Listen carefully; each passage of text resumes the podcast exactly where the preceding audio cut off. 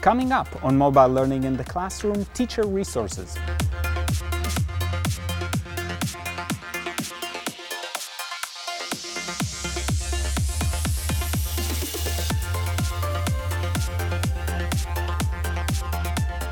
Hi, my name is Guy Trainin and this is Mobile Learning in the Classroom from TechEdge and today I want to talk about some teacher resources. So this is summertime and this is a good time for teachers to start preparing for the next year, looking at different things before things get frantic towards the second half of August.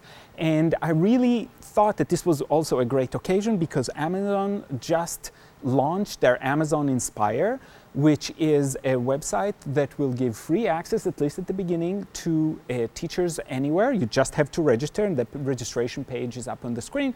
And uh, you register, you will get access, and right now it's free. It'll be lesson plans, quizzes, platforms, lots of interesting things, a community on top of that. So, this is a great opportunity to get in and seeing what people are doing. And I truly believe that the switch to uh, digital content for teachers and for kids is here and we're going to see more and more of it and things that are available for free are great to try out and i actually think that some of them need to stay free but i'll get to that a little bit later so amazon inspire we don't really know everything that's in it because you have to have an access code and it takes a few weeks but it's definitely worth checking out and in the summer when you have a few minutes it's definitely going to work out the next one that uh, we can talk about is uh, Apple. Apple has a lot of services, lesson plans, and resources for teachers, especially teachers that are using Apple products. That's obviously there. Although, even if you're not using Apple products, there's quite a bit that you can do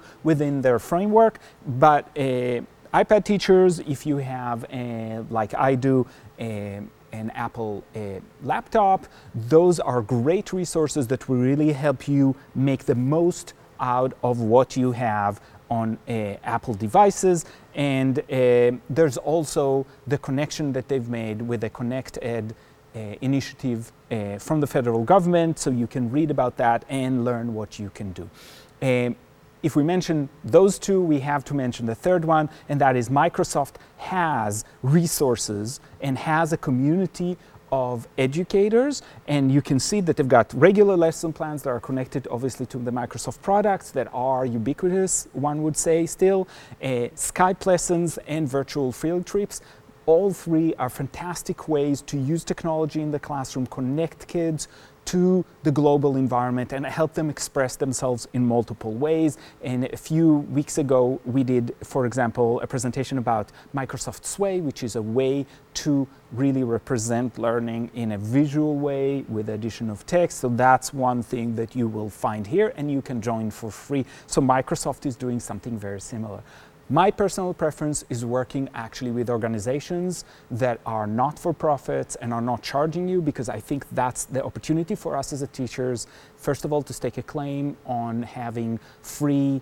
Uh, publicly available information and it's not tied to any product so it can apply no matter what you have and it does make us as a community of teachers a community of uh, professionals richer and the two favorite places to go, and you can do that on any device because these are websites, as, as are the rest, are one, Edutopia, um, the organization that came out of the uh, George Lucas Foundation, and they've got a lot of videos, blogs, lesson plans, and a lot of materials if you're interested in technology integration, 21st century learning, problem based learning, engineering education, all of the STEM topics have come there. So you get very rich conversation, you get colleagues to talk to, you get to read blogs of teachers that are doing it in the field, and you get the experts. So Edutopia is a fantastic source for all of that information. I love their uh, mini uh, movie festivals that choose a topic, for example, classroom environment, and then have six or seven different videos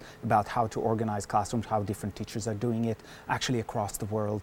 Uh, the next one is Read, Write, Think. Read, Write, Think is fantastic initiative from the Literacy Research Association, uh, um, I'm sorry, the International Literacy Association and uh, NCTE, and they've put together lots of professional development sources, lesson plans, and uh, apps and web apps that all allow you to present top level materials for your students to use things that were printed in the journals from those societies and really have a fantastic way to do free professional development with high quality materials that were vetted.